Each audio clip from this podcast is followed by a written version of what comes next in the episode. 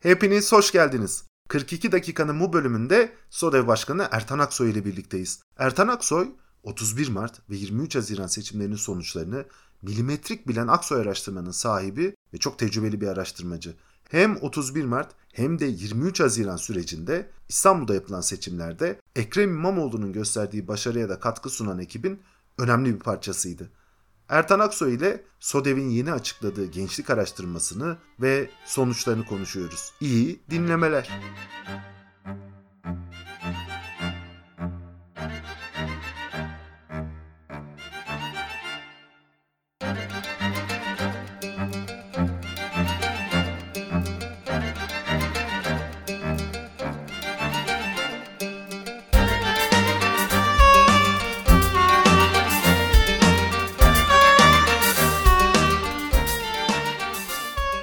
Sevgili Ertan'a ilk önce hepinizin huzurlarında bir teşekkür borçluyum. E, nedeni de şundan SODEV bir süredir Türkiye'deki aktüel tartışma ortamını çok geliştiren araştırmalar yapıyorlar. İşte yargı bağımsızlığı üzerine yapılan araştırma, daha sonra bugünlerde toplumun ve bizim de gündemimizde olacak olan gençlik araştırması hem toplumdaki genel bilgi seviyesini yukarı çıkartıyor hem de aynı zamanda tartışmanın da daha kaliteli, rasyonel, veriye dayalı bir şekilde olmasına da hizmet ediyor. Bu vesileyle sevgili Ertan'ın SODEV Başkanı Ertan Aksoy'un şahsında bütün SODEV Yönetim Kurulu üyelerine ve tüm üyelerine bir teşekkür borçluyuz. Ben de bunu sana şahsen böyle ifade etmiş olayım Ertan. Çok teşekkür ederim Gürman. Çok naziksin. Çok sağ ol. Şimdi biraz araştırma üzerine konuşalım mı? Çünkü çok ilginç sonuçlar var araştırmada. Hemen şöyle bakıldığı zaman ben bu araştırmanın linkini de koyacağım açıklamalar bölümüne ama e, şöyle bilmeyenler için söyleyeyim. Herhalde bu konuda son zamanlarda yapılmış en geniş ve en etkili araştırmalardan bir tanesi. Başlangıç kısmında şöyle diyor. Türkiye genelinde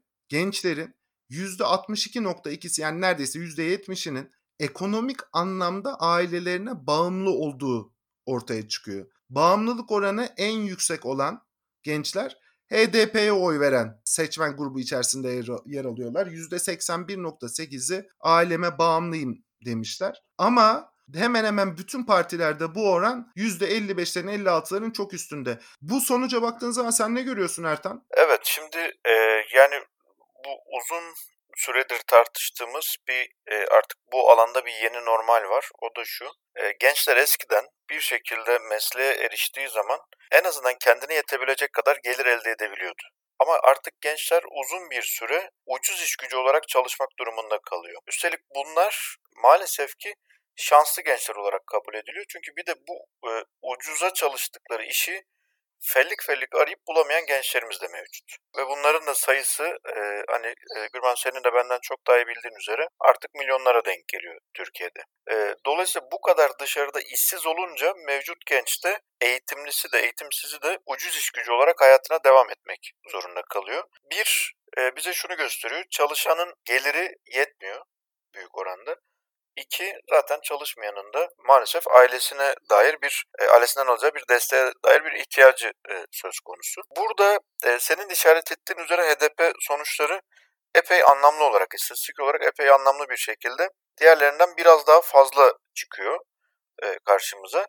Bunun da temel nedenlerinden bir tanesi HDP tabanı Türkiye'deki en yoksul seçmen gruplarından birinden oluşuyor. Bu diğer araştırmalarımızda da çok fazla karşımıza çıkıyor. Mesela son yaptığımız bir çalışmada şöyle bir soru sorduk Gürman. Bu içinde bulunduğumuz e, korona döneminde hangisi sizin için daha büyük bir risktir? E, seçeneklerden biri sağlığımı kaybedebilirim.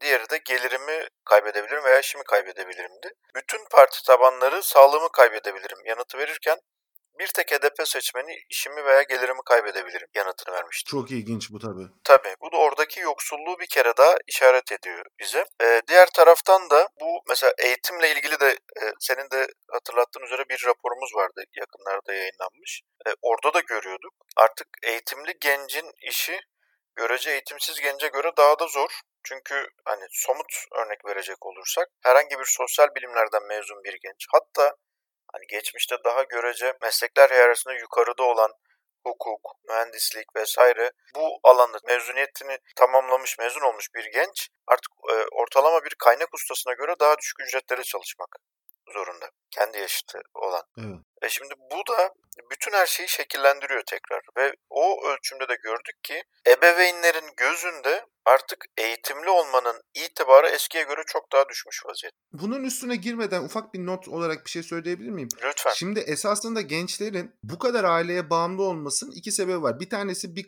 hani şöyle ayırırsak işsiz gençler var. Bunlar iş bulamıyorlar.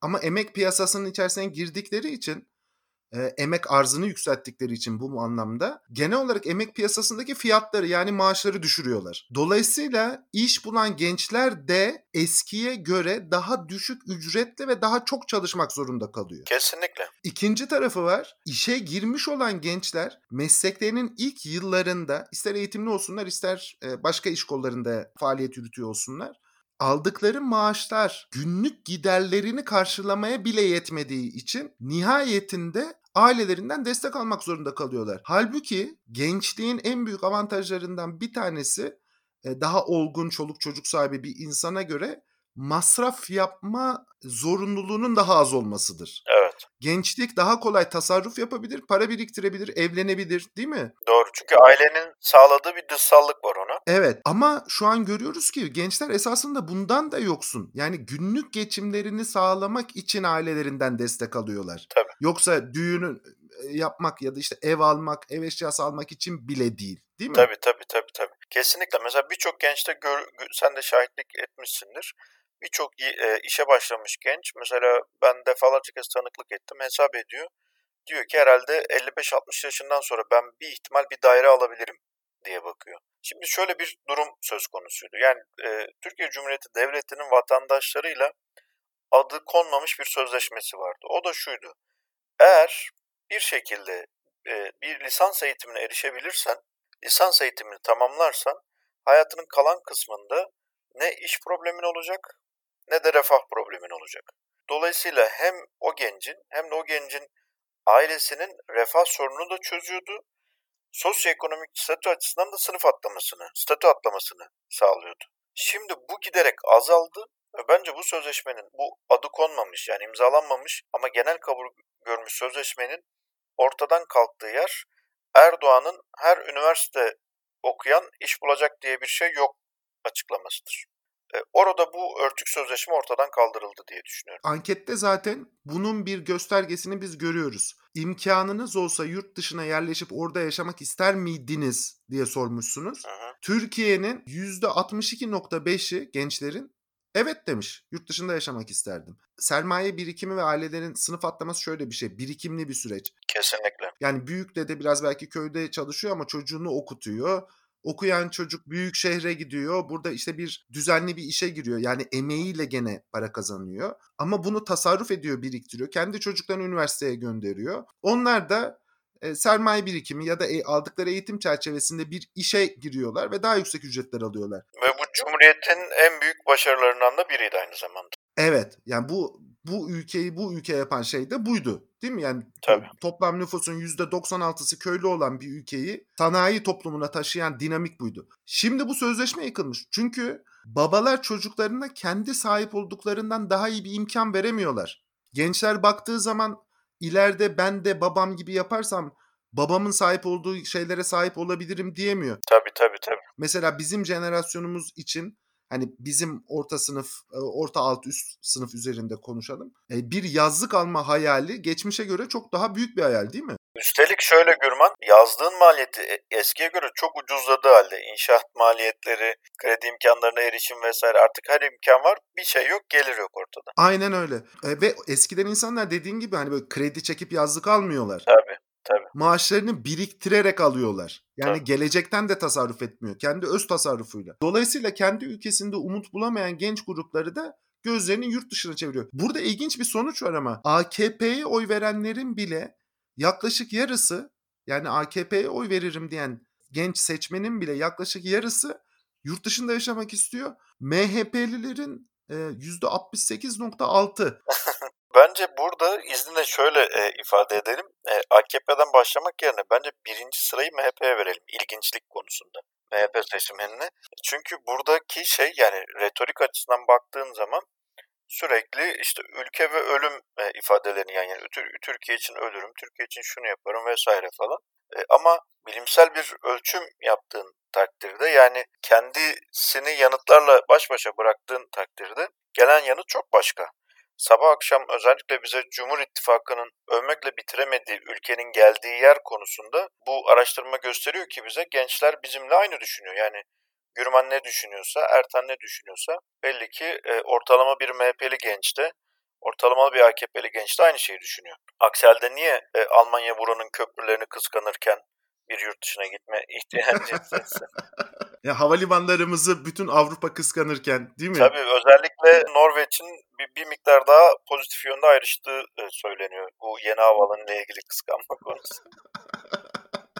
Yani bu kadar kıskanılan bir ülkeden bir insan niye gitsin? Tabii. Ya, şu da olabilir tabii. Özellikle MHP'li MHP oy veren gençler açısından söylüyorum. Avrupa ülkelerini de bu imkanlara kavuşturmak istiyor olabilirler. Tabii bak bunu ben düşünememiştim. Sen ufku daha açık bir adamsın.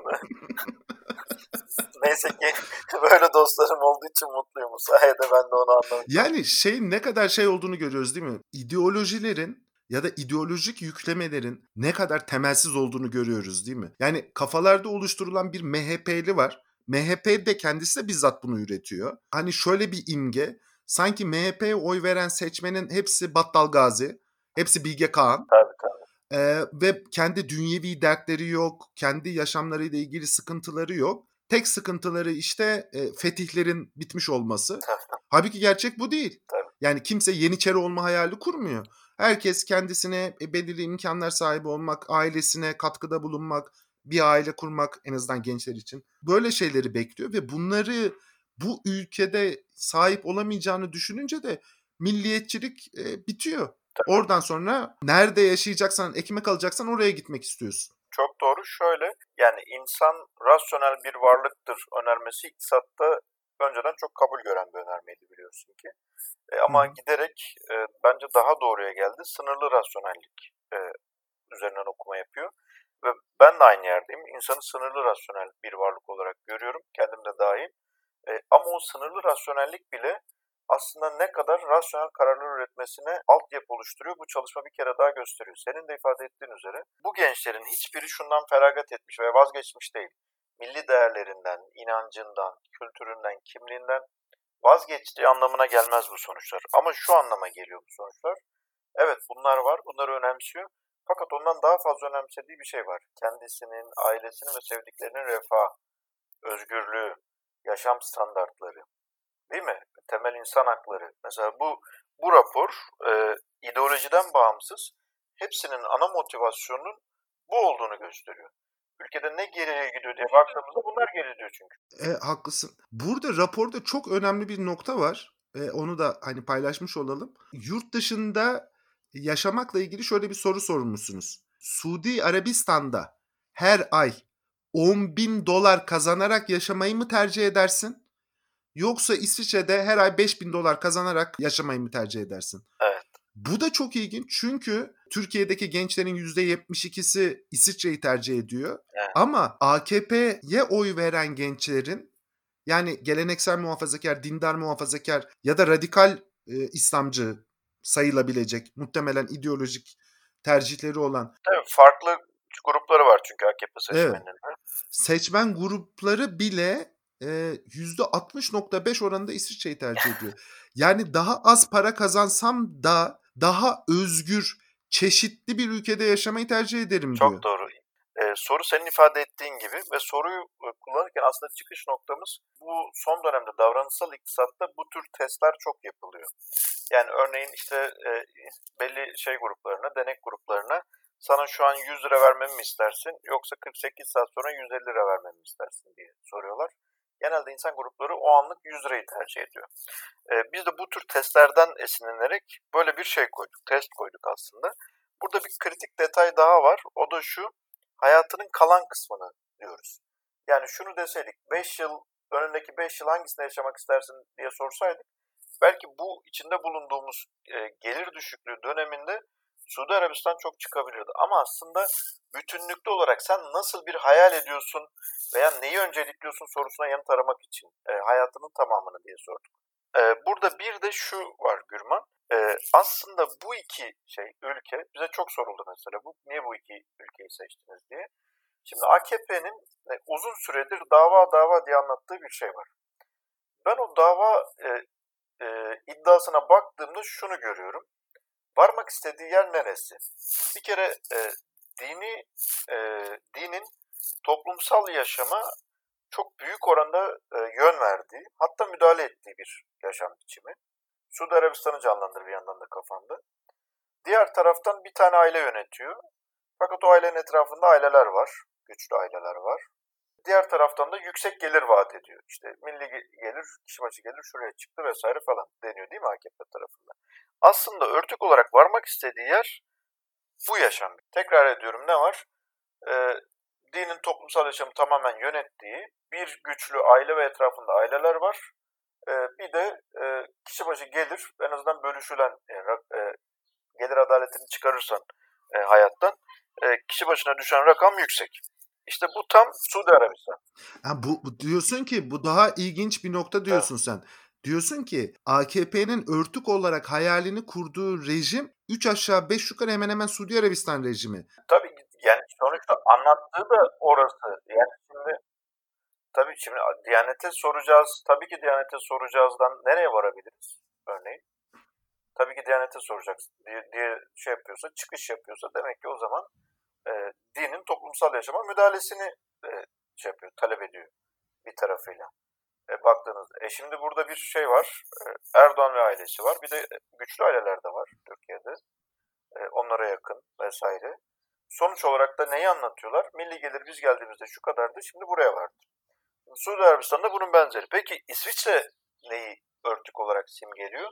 Aslında İsviçre'de şunu örtük olarak simgeliyor. Sosyal demokrasi en temelinde neyi vaat ediyorsa İsviçre'de yaşamak da onu vaat ediyor. Nedir bunlar? Ortalamanın üstünde yaşamını rahat geçirebileceğim bir gelir. Onunla birlikte en az onun kadar önemli olan bir konu gelir adaleti. Ve bu ikisinden bence daha da önemli bir konu özgürlükler konusunda, temel insan hakları konusunda tartışmasız bir ortam. Tam bir güvence. Sosyal demokrasi de en özünde bunu vaat eder. Dolayısıyla burada bir e, seçmen grubu, özellikle genç seçmen, örtük olarak AKP'nin vaatlerini mi, örtük olarak sosyal demokrasinin vaatlerini mi tercih edecek onu anlamadım. Ve çıkan sonuçlar senin de ifade ettiğin üzere yalnızca %27.8'i Suudi Arabistan'ı tercih ederken 10 bin dolar almak kaydıyla küçücük bir detaya daha izin verirsen paylaşmak isterim. Arada ne diyoruz? 10 bin dolar alıp Suudi Arabistan'da mı yaşayacaksın? 5 bin dolar alıp İsviçre'de mi? Feragat ettiği 5 bin dolar ayda feragat ediyor 5 bin dolardan. Bu hadi dolar 7 lira mı 6 lira mı tartışmasına girmeyelim düz 6 lira olarak kabul edelim neye denk geliyor? 30 bin TL'ye değil mi? E yeni mezun gençlerin biz ayda ortalama 2500 lira civarı bir maaşı bulabildiğinde sevindiğini görüyoruz. Dolayısıyla bir yılda kazanacağı parayı bir ayda daha fazla para olarak almak varken ondan vazgeçiyor gençler. Bu açıdan da baktığında çok çok daha kıymetli. Evet. Eşit koşullarda 5000'e 5000'de de öbürünü tercih et. 5000'e 10.000'de daha da doğrusu bir yılda kazanacağını fazladan bir ayda almaktan feragat ediyor. Doğrudan kendisi de değil yani fazladan alacağı para. Haliyle tüm bunlara rağmen ne mutlu bize ki yani ülkedeki gençliğin %72.2'si para yerine özgürlüğü ve temel insan haklarının tartışılmadığı bir ülkede yaşamayı tercih ediyor. Burada ufak bir nokta girebilir miyim? Bu raporla ilgili şöyle bir güzel taraf da var yani küçük bir nokta olarak sosyal demokrasinin yaşam politikalarını önemseyen ve demokrasiyi e, temel alan çerçevesinin ne kadar haklı ve toplumsal karşılığı olduğunu da gösteriyor. %100 çok yani doğru. insanlar ne kadar ideolojik kimlikleri ne kadar güçlü olursa olsun e, daha iyi bir yaşamı, daha e, özgür bir ortamda yaşamayı, e, hatta radikal İslamcı bir insan bile İsviçre'de özgürlük ortamı içerisinde yaşamayı, bir baskı ortamında, bir totaliter rejim içerisinde yaşamaya tercih ediyor. Bravo, aynen Bizim açımızdan da şöyle bir şey öğretiyor gibi geliyor bana se, hani sen akıl üretiyorsun. Biz biz başka alanlarındayız. E, ama pratik politika uygulayıcıları için şöyle bir şey söylemek lazım. Ortaya çıkan akıl bu bence. Sosyal demokrasiyi savunurken de uygularken de cesur olmak gerekiyor. Bravo. Benim de aslında varmak istediğim yer burasıydı sonunda. Ve yaşam politikaları alanından vazgeçmemek gerekiyor. Yani insanların doğrudan hayatıyla ilgili sorunları konuşmak ve bunu çözmek için yeni yöntemler önermek kimlik tartışması içerisinde kaybolmaktan çok daha büyük kazanç sağlar. E, şöyle bir efsane var. İşte ne olursa olsun CHP'ye oy vermezler. Değil mi? Bu karşı karşıya olduğumuz bir efsane. Tabii ki geçmişten gelen şeyler nedeniyle oy vermekte zorlanabilir. Ama toplumun %82'sinin, 72'sinin sosyal demokrat, özgürlükçü bir ülkede yaşamayı tercih etmesi çok büyük bir atlık. Kesinlikle. Şimdi burada şöyle tam da senin dediğin gibi ben de oraya varacaktım. Sen çok daha güzel ifade ettin. Burada e, en önemli mesaj şu.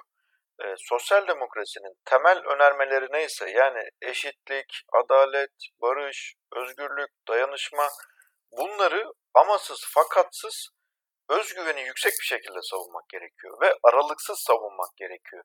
Yani ülkede milliyetçilik dalgası yükseldi diye hemen bir hızlıca milliyetçi bir akıma kapılmamak kapılmak doğru değil.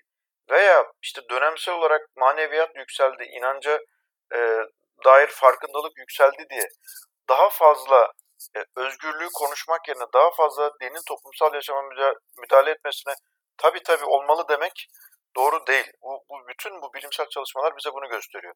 Ve şunu çok rahatlıkla ifade edebilirim Gürman. Bu tür çalışmaları yaptıkça hep şu aklımda canlanıyor. Biz e, daha e, politize olmuş kitlelere bakarak Türkiye sosyolojisini anlamaya çalışıyoruz ve hataya düşüyoruz. Ya bunu zaten biz 31 Mart'ta da gördük. Yani 31 Mart seçimlerinden sonra özellikle senin bizzat yaşadığım bir deneyim ve çok büyük katkım var. Seçimlerin hem iptal edilmesi sürecinde AKP bir anlatı ortaya çıkardı değil mi? Yani seçimlere hile ve şaibe karıştırdığı yönünde bir hikaye sundular topluma. Bunu da ellerindeki bütün televizyonlar, gazeteler, siyasi aktörler, güvenilen yani kişiler ve troller eliyle de pompaladılar mümkün mertebe desteklediler. Bunu toplumu ikna etmek için e, inanılmaz bir kaynak ve zaman harcadılar. Ama neticede tutmadı. Toplum gerçekten bunun demokrasiye yönelik bir müdahale olduğunu gördü ve bir önceki seçimden çok daha yüksek bir oranda hayır sen benim tercihlerimi manipüle edemezsin. Bu yolla edemezsin.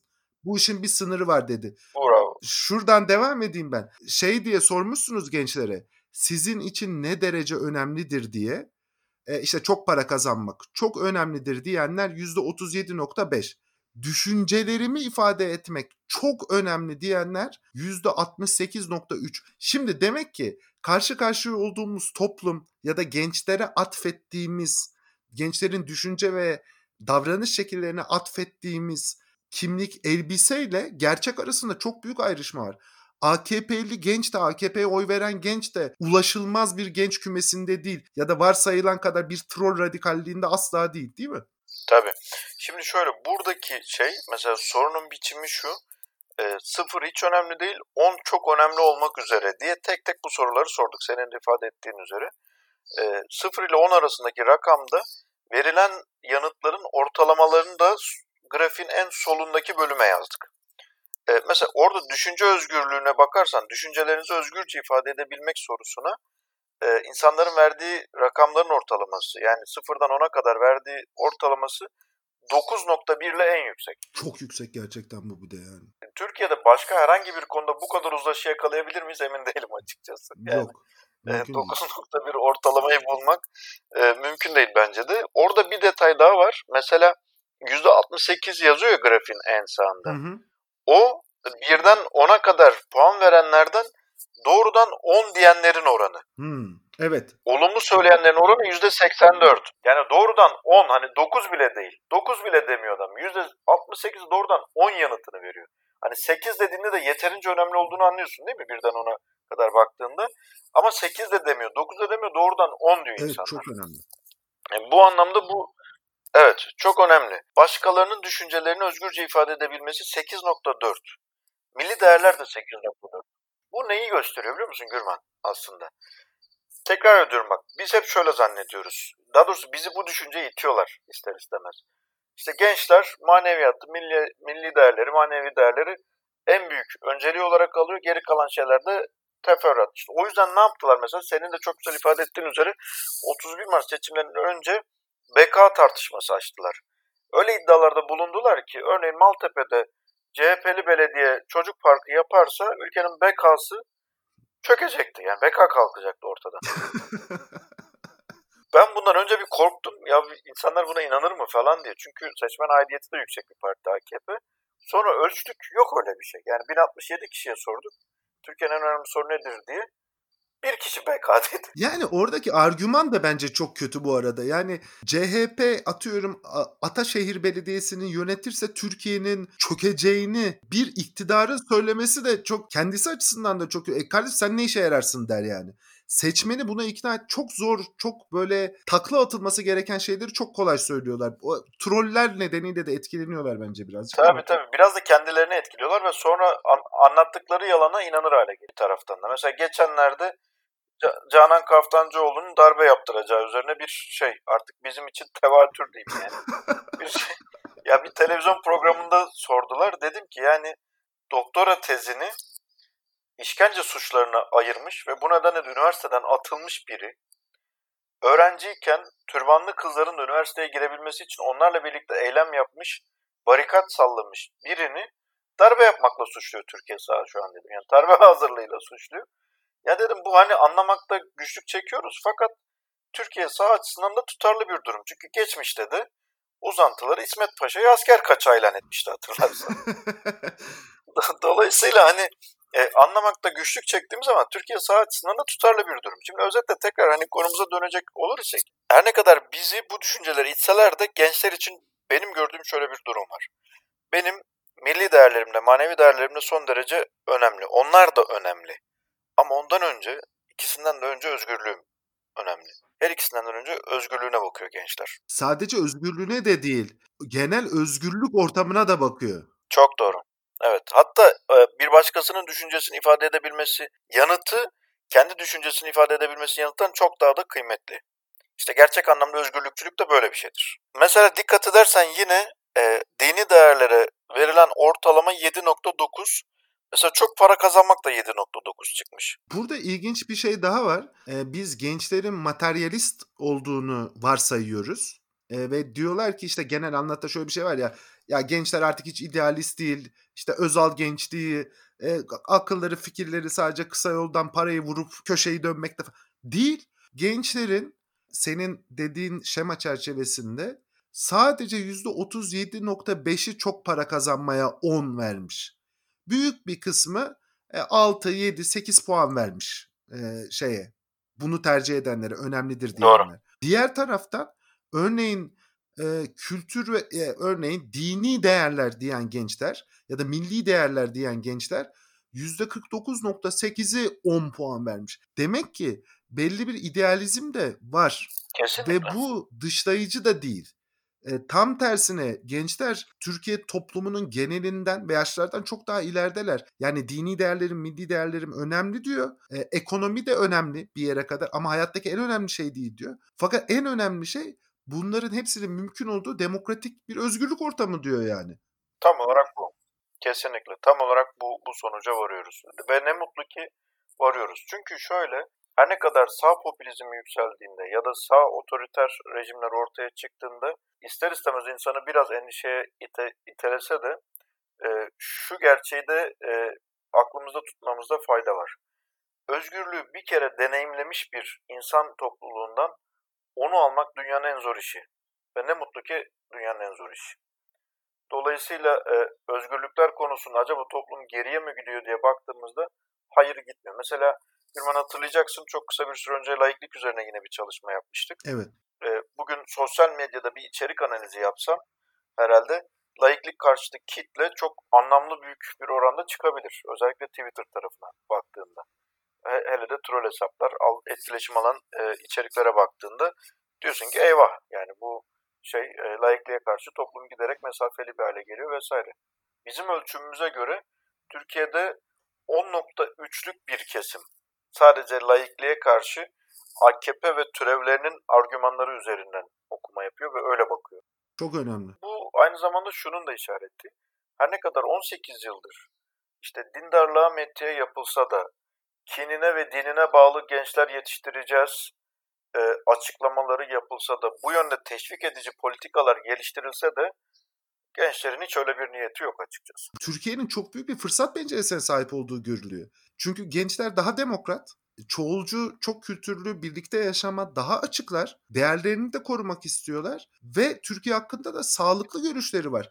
Mesela diyorlar ki Türkiye'de üniversiteler iş bulmak için yeterli donanımı sunmuyor diyorlar. Torpillini bulan bir genç ben ne kadar yetenekli olursam olsun olayım önüme geçer diyorlar. AKP'ye evet. oy verenlerin bile %66.5'i böyle diyor. Dolayısıyla Türkiye daha demokrasiye aç ve bunu içine sindirmiş bir nesille tercihlerini yapacak. Gelecek açısından da çok umut verici. Ee, AKP'nin 20 senelik bütün o projesi altın nesil diyelim çökmüş gözüküyor yani. Kesinlikle ve şey en büyük itirazlardan biri de araştırma sonuçlarına baktığımızda görüyoruz kendi tabanından geliyor. Çünkü çok net. Mesela şu an yaptığımız diğer ölçümlerde parti aidiyeti en yüksek kitlelerden biri AKP seçmeni olmasına rağmen soru çok açık. Diyor ki sizce Türkiye'de yetenekli bir gencin başına aşağıdakilerden hangisinin gelmesi daha muhtemeldir? İki seçenek var. Biri o genç yetenekli olsa da arkası sağlam, torpilli olan başka bir genç onun önüne geçebilir bu olumsuz ifadeye ülkede gençlerin %79.3'ü destekliyor. Böyle olur diyor. Yetenekli bir genç mutlaka başarılı olur, bir yere gelir diyen de maalesef yalnızca %20.7. Yine senin ifade ettiğin üzere AKP'li gençlerin bile %66.5'i genç yetenekli olsa da e, arkası sağlam torpilli başka bir genç onun önüne geçecek diyor bu ülkede. Şimdi peki böyle bir tabloda keza MHP için de MHP'lerin %80'i bu yanıtı veriyor. Şimdi bu ülkede bu gençlerin ülkeye dair hayalleri nasıl ortaklaştıracaksınız? Bir, nasıl bu ülkeye dair hayal kurduracaksınız? İki, nasıl ortaklaştıracaksınız? Çünkü yaşamı boyunca adaletsizliğe maruz kaldığını hissedecek. Orada kalacak da. Yani geçmişte öz, soru, soruları dağıtıp onları savunduklarını hatırlıyoruz hatırlarsan. Ee, ÖSYM üzerinden en doğru düzgün çalışan kurumları mahvettirip cemaate onların arkalarında durduklarını unutmuş değiliz aynı zamanda. En hani adil sayılabilecek. En azından sınav sorularını adil okuyorlardı. Çünkü sınava da eşit koşullarda hazırlanamıyor gençler biliyorsun ki. Bizim o eğitim raporunda da var yine. TÜİK'ten aldık veriyi mesela Gürman. Türkiye'deki en zengin %20'lik dilim Türkiye'de eğitimi eğitime harcanan 100 TL'nin 63.8 lirasını harcıyor. 100 TL harcanıyorsa eğitime en zengin 20 bunun 63 lirasını harcıyor. En yoksul 20 %20'lik dilim kaçını harcıyor biliyor musun? 2.6 TL'sini. Sonra ne oluyor? Bu iki gence yani birine 63 lira yatırım yapılmış, öbürüne de 2 lira yatırım yapılmış gence diyorsun ki hadi aynı sorulardan sorumlusunuz. Neresi adil bunun? O yüzden ben o raporu açıklarken şey demiştim. Ülkede bir sosyal demokrat iktidar kurulduğunda e, acil eylem planı olarak 15 madde açıklarsa ilk 5 maddeye ben bu tabloyu değiştireceğim yazsın demiştim. Bundan daha büyük bir adaletsizlik yok. Bir tarafta 2 lira harcayacağım çocuğa, öbür tarafta 63 lira. Aynı sorulardan sorumlusunuz. Hadi sınava girin diyeceğim. Sonra da döneceksin. İki tane gariban çoban sınavı kazanmış diye onu da haber yapıp kaybeden gençlerin gazını alacak. Bak isteyen kazanabiliyormuş, çoban da kazanabiliyormuş diyeceksin. Oysa ki o uç gözlem istatistik. Aynı sınava 5 milyon yoksul çocuk giriyor. 3 tanesi başarıyor. Geri kalan 4 milyon 900 bin küsürüne de diyorsun ki bak o 3 yaptı. Ee, burada tabii şöyle bir şey de var gençlerde bu duygunun yerleşmiş olmasının bir e, nedeni de daha biraz önce bahsettiğin onu birazcık daha üstüne duralım diye bunu söylüyorum. Türkiye'de biz gençken insanların güvendiği kurumlar vardı. Heh, Merkez Bankası. Aynen öyle. Merkez Bankası, TMSF, ekonomik kurumları da, sosyal kurumları da çürütüyorlar. Hani şöyle bir şey var ya, laf var ya, üç kaz versen güdemezler. Ya 3 kaz verince 3 kazı kaybetmekten daha vahim olan bir şey var. Yani AKP sadece 3 kaz versen kaybetmiyor. Kazların bulunduğu bütün atmosferi de yok ediyor aynı Kesinlikle. zamanda. Kesinlikle.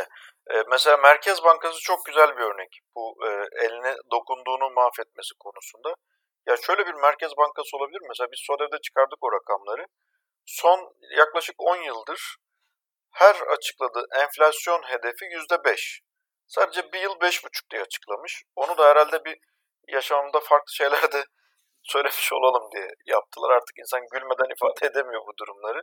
Her yıl 5. Standart 5 yani. Enflasyon hedefin kaç? 5. Dolayısıyla beklemeye de gerek yok. Seneye 5 falan diyorsun.